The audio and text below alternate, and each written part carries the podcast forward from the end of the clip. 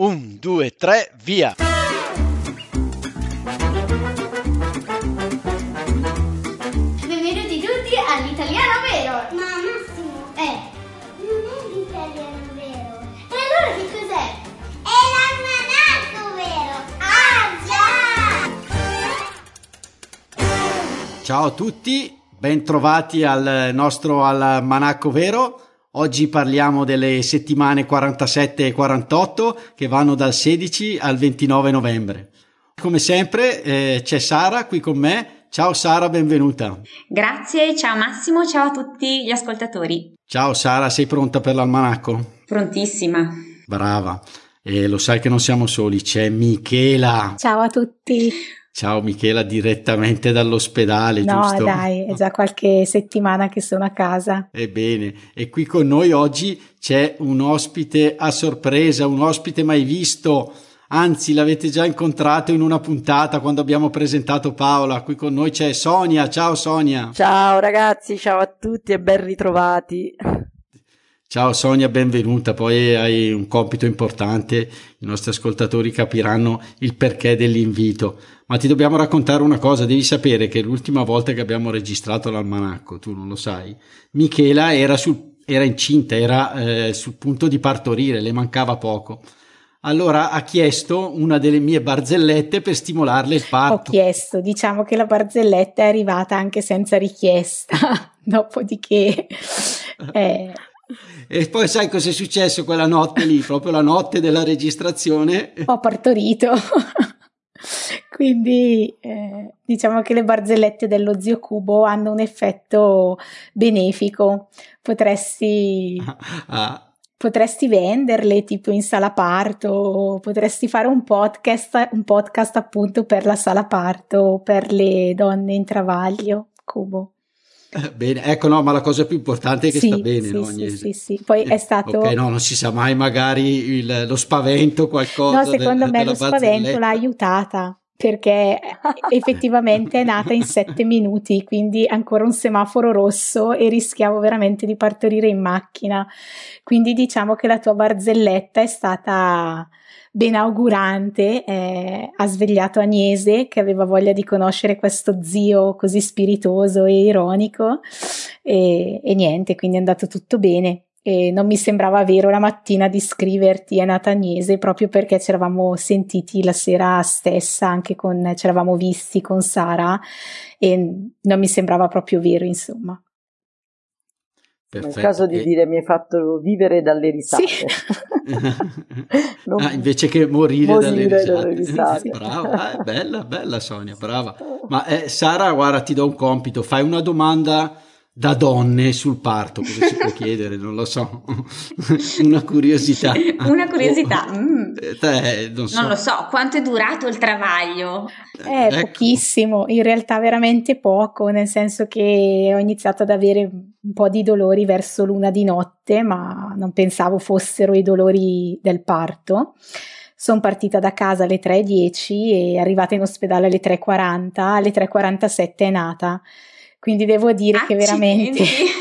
è stato uno tsunami come bimba e aveva voglia di venire al mondo, di farsi conoscere. E meglio così, dai. Il parto è stato il par- un parto, quindi doloroso, però meglio così. Tutto molto Insomma, circoscritto. breve ma intenso, ecco. Breve ma intenso, esatto. Al- Quindi Poi ci si dimentica tutto sì, del dolore, sì, vero? poi soprattutto se, se limitato a questi minuti si, si affronta anche diversamente, però sì, è stato veramente una scena da film, oserei dire. Mai avrei pensato di, di vivere una scena simile. Penso che mio marito non abbia visto i semafori rossi, cioè o meglio, io stessa gli ho detto non vai, anche se c'è rosso vai, perché se no nasce.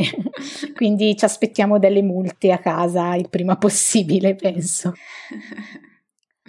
Vabbè, bene, bene. E va bene, allora entriamo nel- negli argomenti di oggi, ma prima facciamo qualche saluto. Eh, come sempre c'è qualcuno che ci vuole particolarmente bene, ci scrive, ci fa una donazione. Parto con Brigitte che ci scrive dalle Alpi svizzere, dalla cittadina di Chur, adesso non so come si, si pronunci. Tra l'altro le è piaciuto molto l'episodio sulla transumanza e eh, Sonia eh, è qui con noi, è la sorella di Federico che appunto ci aveva raccontato eh, questo suo modo appunto di, cioè la transumanza appunto come si è evoluta nel tempo da, da farla a piedi e adesso la fa con i camion. Poi poi, che abbiamo ancora da salutare. Poi abbiamo anche un nuovo patron che si chiama Luke, ci scrive dal Belgio, dalle Fiandre e ci ha dato anche una nuova idea per un episodio e ci stiamo organizzando per accontentarlo. Sì, tra l'altro sì, una idea molto bella e dobbiamo registrare ragazzi. Adesso ne approfitto, ne ho qua, ne ho qua tre e beato tra le donne. Anzi, tra l'altro ve lo dico che mi piacerebbe proprio fare un po' maschilista. Avete voluto l'emancipazione, adesso io guardo, ascolto e voi fate tutto, va bene, ci state? eh beh, del resto. Tra l'altro vi racconto una cosa, quando vado da Sonia al sud, insomma, c'è un po' ancora questa cultura un po', non so come chiamarla, Toglio, patriarcale, io direi maschilista. un po'. Ah, c'è ancora molto. Allora io quando mi siedo a tavola da Sonia, appena provo a, non so, sparecchiare, fare qualcosa, Sonia, fermo, dove vai? Cosa fai? E io mi fermo. Ti lasci servire volentieri, scommetto. Vero Sonia? Sì, sì. Eh, infatti l'ultima volta poi tutti gli uomini seduti non, non te ne facevi una ragione. Ah no, infatti è vero, mi ero dimenticato di questa cosa. C'erano gli uomini, diciamo, è vero, c'erano gli uomini a questa cena che comandavano completamente le donne. Prendimi una birra, no, ma questo è un po' freddo questo piatto, scaldamelo, fammi questo, fammi quell'altro. Fantastico, allora anch'io abusavo, anche se non erano mie mogli, e cercavo di divertirmi dando ordini. Poi andiamo avanti con i saluti. Allora abbiamo Michael che ci ha fatto una donazione e lo ringraziamo. Bene, che ci ascolta dagli Stati Uniti. E poi salutiamo Camillo Del che ci ha lasciato una bellissima recensione su Apple Podcast e anche Denise che ci ha lasciato un messaggio su Castbox. Esatto, quindi eh, invitiamo i nostri ascoltatori a, a, lasciarci queste recensioni che ci fanno piacere, ci fanno crescere, anzi vi dirò di più, fate, eh, fate come me, quando avete anche il telefono di un amico, lo prendete e ci lasciate una recensione in più. Infatti lo dico a, Sonia, a Michela e Sara, Sonia a sua insaputa ci ha lasciato una bellissima recensione ultimamente. ma così non vale, pre... scusa. Eh. No, non è... vale. no, ma lei... Ma che non siamo così ma... disperati. no, ma Sonia, scusa, eh, da... partendo da una scala che va da 5 stelle a 5 stelle, quanto... quante stelle ci daresti sul... 5.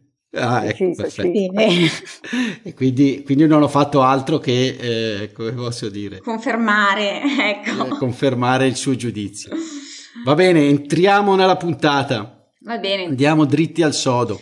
Eh, Quali avvenimenti abbiamo scelto? Partiamo con uh, Sara? Allora, io ho scelto eh, l'istituzione dell'UNESCO che è avvenuta 75 anni fa, il 16 novembre del 1945. Allora, l'UNESCO, il cui acronimo cubo lo faccio dire a te, che hai un ottimo slang inglese. No, beh, adesso ottimo non lo so. United Nations Educational, Scientific and Cultural Organization. Oh, wow! Allora, la sua missione è quella di favorire la collaborazione fra le nazioni per tutelare i diritti e le libertà fondamentali dell'uomo. E ricordiamo che è nato nel 1945, quindi eh, alla fine della seconda guerra mondiale, quando appunto c'erano eh, appunto i paesi devastati dalla guerra e ehm, vi presero parte 44 paesi, eh, tutti concordi nel portare avanti una cultura di pace, proprio perché non si ripetesse più quello che era appena eh, accaduto. E ehm, la prima conferenza generale mh, venne, si svolse a Parigi e poi nel 48 venne ammessa anche l'Italia e con l'Italia si arrivò a 44 membri. E poi invece negli anni successivi, negli anni 50, si è aggiunta un'altra mission fondamentale che è quella per cui forse è più famoso oggi, e cioè eh, il preservare i siti storici e naturalistici eh, preziosi per l'umanità. E devo dire che a questo proposito l'Italia eh, ne vanta veramente tantissimi perché sono ben 55 a pari merito con la Cina quindi devo dire che insomma una nostra, siamo un po' una perla in questa classifica, ecco. E... Pensavamo, pensavamo, di essere primi da soli, invece eh, abbiamo infatti. scoperto che la Cina, la Cina, ci ha raggiunto. Ma adesso prenderemo uno così torniamo. Sì, poi ci sono allora al terzo posto la Spagna con 48, la Germania con 46, la Francia con 45, l'India con 38, il Messico con 35, il Regno Unito con 32, la Russia con 29 e prima degli Stati Uniti addirittura, anzi a pari merito, Iran e Stati Uniti. Quindi veramente io non so quanti ne ho visti di so che da poco le nostre mura l'avevamo detto nell'episodio sì. Michela su Bergamo sono state dichiarate patrimonio Sonia patrimonio dell'UNESCO sempre in provincia di Davvero? Bergamo un altro, sì. Un altro, sito veramente interessante ah, come patrimonio dell'UNESCO è il villaggio operaio di Crespi d'Adda che è un villaggio operaio di, che sorge verso la fine dell'Ottocento, proprio nei punti di confluenza di due fiumi, l'Adda e il Brembo. Era un villaggio che, si cre- cioè era un villaggio che è stato creato da, proprio dalla famiglia Crespi intorno alla loro ditta, che era una ditta tessile una delle primissime ditte tessili in Italia che sfruttava il, l'energia idroelettrica proprio per l'avvio dei telai e ancora oggi è possibile visitarlo, è possibile visitare il villaggio e la fabbrica. Bene. Quindi Michela, sì, tra l'altro ne avevo parlato in un episodio tempo fa, eh, l'avevo attraversato durante una corsa non competitiva che facevo la domenica, sì, molto è... bella, e passava, passava, all'interno qui vicino e io non, non c'ero è mai stato. È veramente bello, io lo vedo tutte le mattine perché il mio primo bimbo frequenta l'asilo a Crespi d'Adda perché è proprio a pochi chilometri da, da casa mia e l'abbiamo iscritto in questo asilo che è ancora proprio la struttura architettonica della, mh, delle scuole di, di inizio Novecento di questo villaggio. Bene, e quindi andiamo al prossimo. Il prossimo avvenimento l'ho scelto io da professoressa di storia ed è l'inaugurazione del canale di Suez avvenuta il 17 novembre del 1869. Inaugurazione perché questo canale eh, di fatto era mh, già eh, nei progetti degli antichi egiziani, eh, dei persiani, in particolar modo di, del, del, grande re dei persiani Dario I, e fu anche nei progetti di Napoleone Bonaparte dopo che ebbe concluso la campagna in Egitto. Ma ahimè, nessuno di loro ce la fece a realizzarlo. Fu proprio un italiano eh, Luigi Negrelli, un ingegnere eh, di origini trentine, a progettare per, eh, per una ditta francese eh, il progetto di realizzazione del canale di Suez. Eh, che cos'è il canale di Suez? È un canale di fatto artificiale che collega eh, n- canale artificiale navigabile situato in Egitto eh, e che collega il Mar Mediterraneo con il Mar Rosso. Perché è importante questa inaugurazione a livello storico e a livello anche politico, commerciale ed economico? Perché con il canale di Suez si garantiva una via d'accesso, una via di comunicazione tra l'Europa e l'Asia, senza necessariamente circumnavigare l'Africa, cioè doppiare il capo di Buona Speranza, che era la via eh, con cui fino alla fine dell'Ottocento le navi eh, percorrevano. In realtà ci sono alcune testimonianze che ancora prima dell'inaugurazione del canale di Suez le navi arrivavano in Egitto, eh, sbarcavano passatemi il termine, cioè le navi mercantili ah, okay. eh, svuotavano eh, le merci, le merci venivano poi portate a mano e eh, sulle, sui, sulle, carrozze, le, i caravan del deserto e poi giungevano in Asia via terra. In realtà questa apertura di questo canale commerciale eh, navigabile ha permesso una via d'accesso eh, tra Europa e Asia. Questo è importantissimo a livello commerciale. Ancora oggi, eh, se il canale di Suez dovesse essere bloccato, si stima una perdita di 7 milioni di dollari al giorno a livello economico.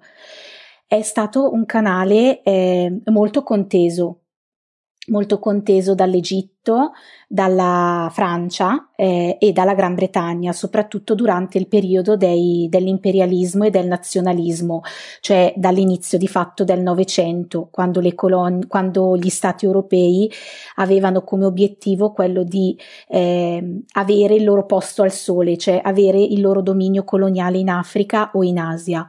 Fu molto conteso, si aprirono tantissime guerre. La cosa fondamentale è che proprio ehm, a partire dal, dalla fine della seconda guerra mondiale l'Egitto ha più volte rivendicato il possesso del canale. Adesso il, eh, com'è la situazione? Il canale è per parte di proprietà dello Stato egiziano e parte di un'associazione eh, anglo-francese. Però è importantissimo, ancora oggi le navi continuano a percorrerlo e le merci in questo modo raggiungono facilmente l'Asia. Oltretutto rispetto al progetto iniziale, appunto eh, siglato e firmato da un italiano, eh, il canale si è ampliato di alcuni chilometri. Quindi, mh, se non sbaglio, eh, all'inaugurazione era di 163 chilometri, attualmente è di 194 chilometri ed è percorribile da tantissime navi. Quindi il 17 novembre si ricorda anche questo avvenimento molto importante. Ciao, sono Cubo, scusate l'interruzione dell'episodio. Volevo annunciarvi un'importante novità. Da qualche settimana abbiamo messo a disposizione la possibilità di ascoltare i nostri episodi con i sottotitoli e di scaricarne l'intera trascrizione in PDF. Potete trovare un'anteprima selezionando la voce trascrizioni dal nostro sito. Diventando nostro patron potrete accedere ad ulteriori trascrizioni. Se vi piace l'idea, aiutateci sostenendoci per rendere le trascrizioni sempre più numerose. Grazie e buona continuazione.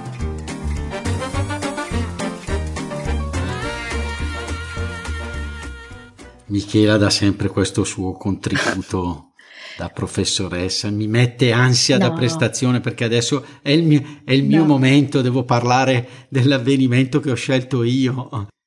Io ho scelto la nascita di un famoso e grande attore italiano il 17 novembre del 1950, quindi esattamente 70 anni fa, nasceva eh, Carlo Verdone.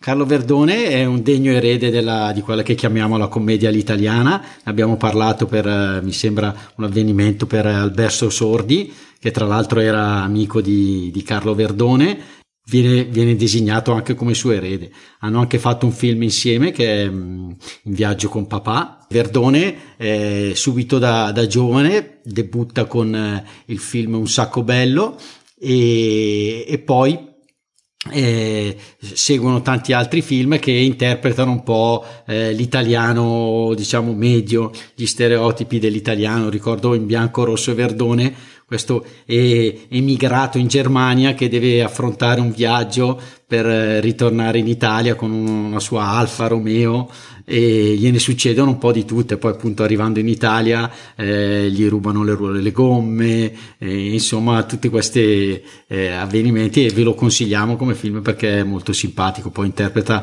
altri due personaggi molto belli eh, ha anche partecipato al eh, presente nel cast del famoso del film che ormai è diventato molto famoso La grande bellezza di Paolo Sorrentino che è stato premiato come miglior film straniero eh, agli Oscar nel, nel 2014 quindi poi eh, abbiamo un avvenimento eh, diciamo una tragedia possiamo chiamarla eh, abbiamo scelto questa tragedia perché appunto è una tragedia che tutti più o meno in Italia ricordiamo e, e io, e, ma soprattutto Sonia, l'abbiamo vissuta molto da vicino. Il 23 novembre del 1980 ci fu il terremoto dell'Irpinia. Sonia appunto si trovava proprio sul luogo del sisma e ci può raccontare qualcosa, ecco, che si ricorda di questo avvenimento. Ah, io ricordo bene molto tutto, perché avevo 11 anni e mezzo, quindi eh, lo ricordo proprio chiaramente, non è che ho dei, dei vuoti, assolutamente, anzi, perché ricordo... Ah, non si è per niente sbiadito con gli anni, in quanto era un giorno oltretutto funesto per la mia famiglia perché era morto il mio nonno eh, il 19, quindi eravamo eh, in casa da mia nonna, e mia nonna materna e questa scossa fu terribile. E ricordo noi eravamo al terzo piano e mm, di colpo questo boato, boato fortissimo e alle 7.34 alle 19 era di domenica. Ricordo che faceva molto caldo eh, quella domenica e niente, questo boato e mia mamma si alzò, ancora non era andata via la luce, ma furono secondi, attimi, e disse trema. Dopodiché fu il buio totale e quindi noi venivamo uh, sballottati a destra e a sinistra e in un modo violento, cadevano tutti i rumori dei bicchieri, erano una cosa che mi è rimasta proprio impressa, la cosa che più mi è rimasta impressa, questo rumore di bicchieri che cadevano da tutte parti perché evidentemente si aprivano le dispense dove teneva mia nonna tutti questi bicchieri e cadevano a terra. Noi non vedevamo letteralmente nulla nulla. E ci avviammo, corremmo verso la porta d'uscita, ma questa in un primo momento fu aperta stesso dalla violenza del terremoto e velocemente richiusa e quindi non si riusciva ad aprire questa, questa, diciamo, questa porta e, e niente, alla fine riuscimmo a sbloccarla e a scendere perché la, la preoccupazione più grande è che nei terremoti, perché innanzitutto era eh, della scala Mercalli era diciamo al decimo grado, quindi il massimo che potevamo avere, ma non fu tanto, vabbè, sicuramente anche il grado di questa violenza, quanto la durata, cioè non fu una scossa di durata di due secondi, ma bensì, cioè praticamente noi per un minuto e mezzo avemmo queste, eh, tant'è vero che praticamente l'epicentro che erano nelle zone dell'Aviano, Potenza, Sant'Angelo, tutti i paesi limitrofi praticamente a Montella, furono devastati al suolo, ingoiati letteralmente dal suolo, palazzi interi, voragini che si aprirono e furono letteralmente ingoiati questi palazzi, non si ritrovarono più, non è, non è macerie da tutte parti. E ricordo che noi la paura, la nostra preoccupazione era scendere le scale perché la prima cosa che crolla sono le scale, invece in realtà ricordo benissimo che noi scendemmo velocemente, mio papà ci trascinò e praticamente mia nonna la tenemmo insomma sotto braccio. Però poiché mia nonna aveva su ogni gradino di casa sua una pianta perché era amante delle piante, questi vasi furono praticamente tutti buttati a terra da noi, ma noi non li vedevamo cioè noi scendemmo al buio e niente, poi ricordo benissimo che scendemmo giù, mia sorella era svenuta perché non riusciva e quindi mio padre cercò di rianimarla e ci ritrovammo eh, diciamo davanti ad una zona che era all'epoca il comune di Montella, c'era un grande spiazzale eh, intanto mio padre ebbe la capacità di risalire ancora mentre tremava ancora mentre tremava per prendere praticamente qualche cosa tipo eh, coperta, qualche coperta perché capì che insomma saremmo stati al freddo e infatti eh, era 23 novembre e quindi per la verità io devo essere anche sincera, avevo 11 anni e mezzo, sì,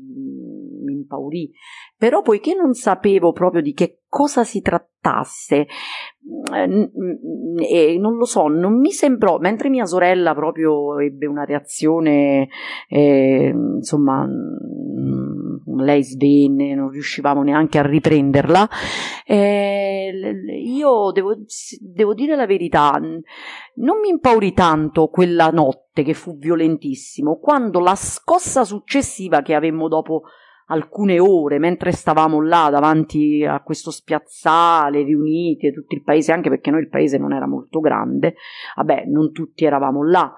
E ricordo che mio papà, insomma, procurò della legna per accendere il fuoco perché avevamo freddo. E poi, poi Sonia, e poi quanto niente. siete stati fuori di casa? Eh, siamo stati tanto. Però devo dire una cosa. Poi ci fu l'incubo di mio fratello perché quella sera mio fratello, nonostante era l'unico che era sceso da, eh, diciamo, da casa di mia nonna perché noi, tra virgolette, eravamo a lutto e non si trovava mio fratello, mio fratello non si trovava, quindi non sapevamo questo Federico che, dove stesse, lui aveva un anno in più di me, 12 anni e mezzo, e quindi ricordo mio papà, insomma, era... Vi dirò, io mh, è la prima volta che ricordo un poco questi episodi e mi, mi, mi emoziono, non mi emoziono, ma mi commuovo molto perché eh, praticamente, mh, insomma, sono morte tante persone, non tanto Montella, però poi poiché noi nei paesi vicini, io poi insomma andai a scuola fuori l'anno eh, dopo due anni, quindi le tragedie di mamme, figli morti sotto le macerie, di gente che si chiamava e che ha assistito poi alla morte proprio dei cari. Eh, sotto le macerie perché non, più, non ce la facevano più i soccorsi per quanto le vie di comunicazione non erano cioè noi non avevamo internet eh, 40 anni fa, non avevamo nulla, quindi arrivarono in Sonia, ritardo. scusa se ti interrompo, infatti io ricordo che mamma e papà, appunto, Sì. non potendo comunicare Sì, assolutamente, Michela, non c'era niente, Sara, e quindi noi non sapevamo nulla qui al nord, mia- mio papà e mia mamma presero la macchina e scesero subito al sud per, sì, sì. per andare a verificare la situazione. Poi per la verità ci spostammo dopo un paio di giorni ci spostammo in un altro spiazzale, diciamo, perché le famiglie cominciavano più a riunirsi fra di loro sempre fuori. E, quindi insomma un poco a gruppi. Morirono alcune persone, a Montella molto poco, ma eh, abbiamo avuto nel terremoto dell'80, noi abbiamo avuto oltre 2000 morti, 2000 e insomma eh, 2000 mi pare 300, una cosa del genere. E quindi, mh, insomma, furono veramente davvero tanti, tanti, tanti. Eh, ma fu una cosa veramente. Poi, però, devo anche dire che il mio papà, ma eh, fu uno dei pochi, eh, subito poco dopo decise, disse: Vabbè, proviamo ad andare a dormire in casa. Ma com'era questa cosa? Cioè, praticamente mettemmo tutti i materassi a terra e con le porte aperte, quindi sembrava i balconi aperti, sembrava comunque di stare fuori, ma comunque avevamo molta paura, quindi dopo un giorno riuscimmo a dormire in strada perché avevamo timore. Però devo dire, nonostante la casa di mia nonna fosse una casa, diciamo, pre-terremoto, quindi non era una casa antisismica, oggi casa mia è antisismica, non crollò. Non crollò casa di mia nonna, non crollò, crollarono tante altre case, ma la- quella di mia nonna non crollò. Però diciamo che l'epicentro vero e proprio, cioè noi fummo comunque colpiti, ma fu proprio Laviano, Sant'Angelo, che sono diciamo a 20 km da noi, 20 km, la zona del- di Potenza, e là praticamente è stato Lioni, Lioni è a 10 minuti da noi, saranno 15 km. strage, strage praticamente tutto raso al suolo, raso al suolo. E ci sono testimonianze di, di persone che praticamente hanno perso tutti, tutti, tutti, tutti. Poi pensate che non si poteva comunicare, quindi non si sapeva dove andare. Non si poteva comunicare nel senso che anche chi aveva i parenti a Sant'Angelo non sapeva che fine avessero fatto.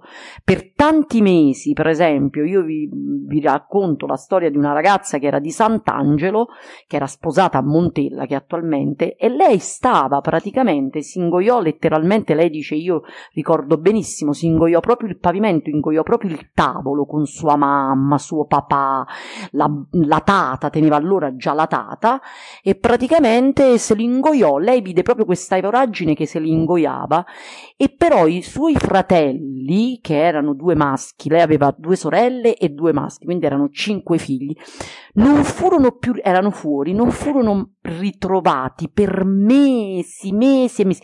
Loro camminavano sui corpi di queste persone perché erano proprio per mesi, quindi loro non sapevano né se erano vivi né se erano morti. Furono trovati, mi pare, dopo non so quanti mesi, ma parlo di sotto delle macerie, si erano dati la mano questi due fratellini, erano insomma furono ritrovati, ma ci sono state persone che non hanno mai ritrovato il corpo, cioè hanno capito che erano morti perché però non, non è stato mai più ritrovato, perché sotto le macerie poi alla fine eh, non, non, non, si sono riusciti più a trovare. Comunque io lo ricordo proprio bene, bene, bene, bene, bene. Ma, eh, ma tutti, io ho tutto, tantissimi amici, parenti, tutti lo ricordano esattamente dove si trovavano in quel momento. Sì, io proprio e per bene. dirvi a Michela e Sara quanto è importante, quando ricordano un avvenimento nel passato, c'è questa linea di demarcazione, tutti dicono, ah, era prima del terremoto era dopo il sì. terremoto, era subito dopo il poi terremoto. naturalmente non io perché poi non ho perso parenti ma tante persone eh, per esempio queste pers- ragazzini bambini che psicologicamente sono stati distrutti da questo evento, eh, cioè alla fine magari hanno perso mamma, papà, tutti e infatti oggi magari a 50 anni, a 60 anni perché avevano 10 anni eh, psicologicamente non, non, vivono una vita diciamo tra virgolette sana perché loro poi l'hanno vissuto ancora peggio magari portati da qualche parte. Per esempio vi racconto ma mi, vi racconto che c'era questa ragazza che mi diceva Sonia io ebbi le mestruazioni cioè pensa fuori all'aperto non sapevo come pulirmi come che dovevo fare una ragazzina gli erano morti mamma papà tutti letteralmente tutti era rimasta e loro sono rimaste queste tre sorelle che praticamente hanno con loro queste crisi di panico ancora oggi a 40 anni, eh, a 50 anni, eh, perché loro sperano praticamente, a parte che il loro obiettivo è quello di raggiungere questi parenti, perché hanno, poi hanno fatto un'infanzia magari anche eh, come vi devo dire, sbattuti magari da parenti, da, da, portati nei collegi, perché, ma quelli diciamo fortunati, perché poi c'è stato proprio chi, chi ha perso tutti, eh, non, non, si è manco mai più ripreso, cioè veramente non si sono manco più ripresi. Poi naturalmente, insomma, eh, con il tempo siamo ritornati per chi, per chi ci riusciva eh, nelle case, piano piano. Insomma. Ma dopo quanto tempo, Sonia, te lo ricordi? Ma guarda, noi Massimo qua a Montella, non dopo molto, perché cominciamo un poco perché poi morti ce n'erano stati una decina da noi, eh, però per esempio mh, negli altri paesi non fu così perché erano crollate tutti, quindi questi si accamparono nei prefabbricati che ancora oggi addirittura noi abbiamo ancora oggi. Cioè, è una cosa vergognosa, vabbè, però è ancora oggi, a 40 anni di distanza, stanno ancora nei prefabbricati.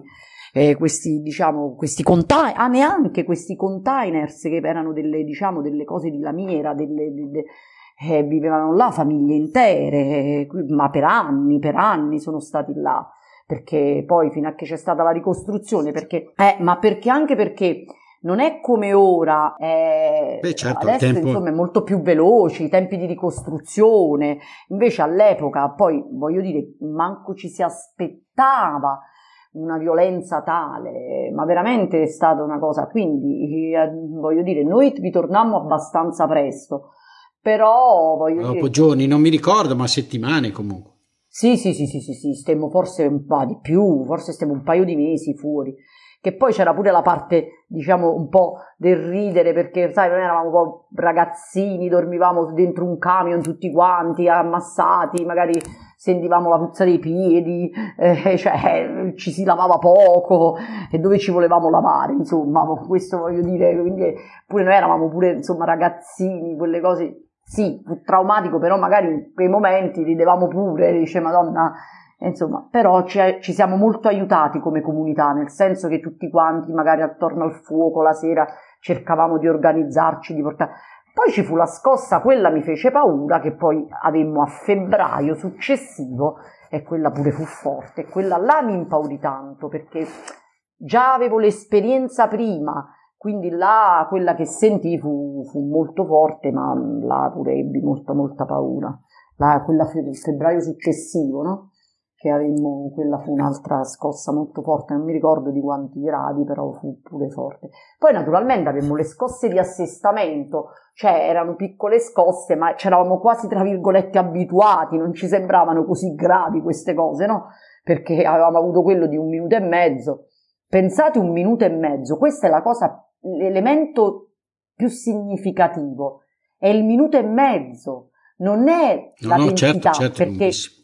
Sicuramente la densità, ma se la densità fosse durata un secondo, due secondi, No, no, no, certo, sono 90 secondi, lo dicono tutti, non finiva mai. non finiva mai e poi era in tutti e due i sensi, oscillatorio e cioè da destra a sinistra, in alto e basso e sussultorio, non mi veniva praticamente, quindi fu questa cosa, noi eravamo spostati a destra e sinistra con una violenza inaudita proprio, eh. Cioè, era una cosa da me fa paura veramente. Però Voglio dire, speriamo che non accada da nessuna parte. Mai. Ecco, questo è l'augurio che ci Però diamo. sai che cosa, Cubo?